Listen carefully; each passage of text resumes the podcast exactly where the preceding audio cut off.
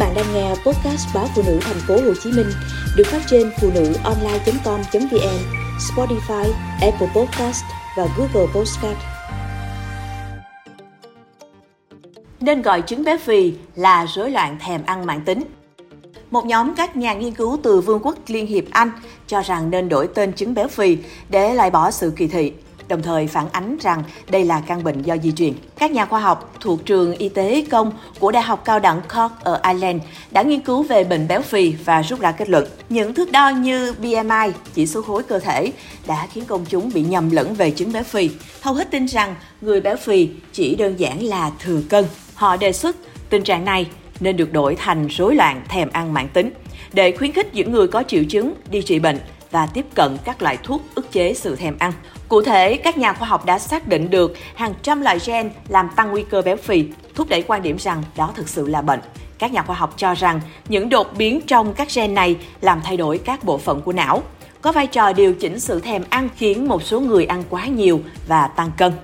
Các chuyên gia y tế khi xem xét các quá trình sinh lý của một người đã lưu ý các yếu tố như khả năng dự trữ năng lượng dư thừa dưới dạng chất béo, xử lý insulin và đường ăn kiêng cũng như khả năng hoạt động trao đổi chất của người đó diễn ra như thế nào. Qua đó chẩn đoán triệu chứng béo phì.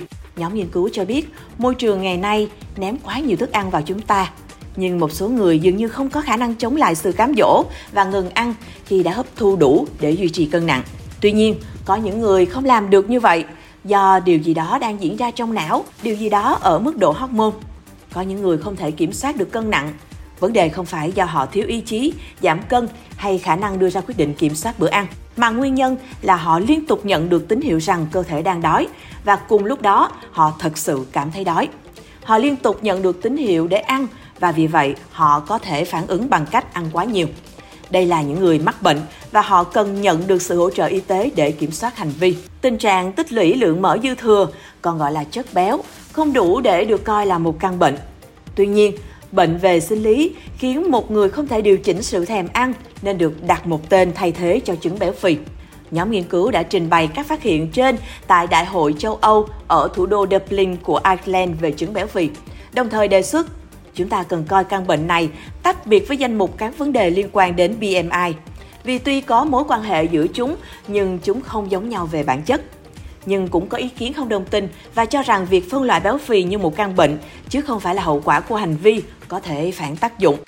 Tiến sĩ tâm lý Max Pemberton so sánh tình trạng thừa cân với chứng nghiện rượu và hút thuốc. Ông chỉ ra có cả những gen khiến mọi người dễ bị nghiện thuốc lá hơn. Nhưng chúng tôi sẽ không phân loại chứng nghiện hút thuốc lá là một căn bệnh. Nó gây bệnh, nhưng đó là hành vi mà chúng ta có quyền lựa chọn. Ngay cả những người có đặc điểm di truyền dễ trở nên béo phì cũng không phải là nô lệ cho DNA của họ. Một loại thuốc giảm cân đã được thử nghiệm trên 2.539 người trưởng thành thừa cân hoặc béo phì và có ít nhất một biến chứng liên quan đến cân nặng, không bao gồm bệnh tiểu đường. Trong 72 tuần, người dùng liều cao nhất đã giảm được 23% trọng lượng cơ thể.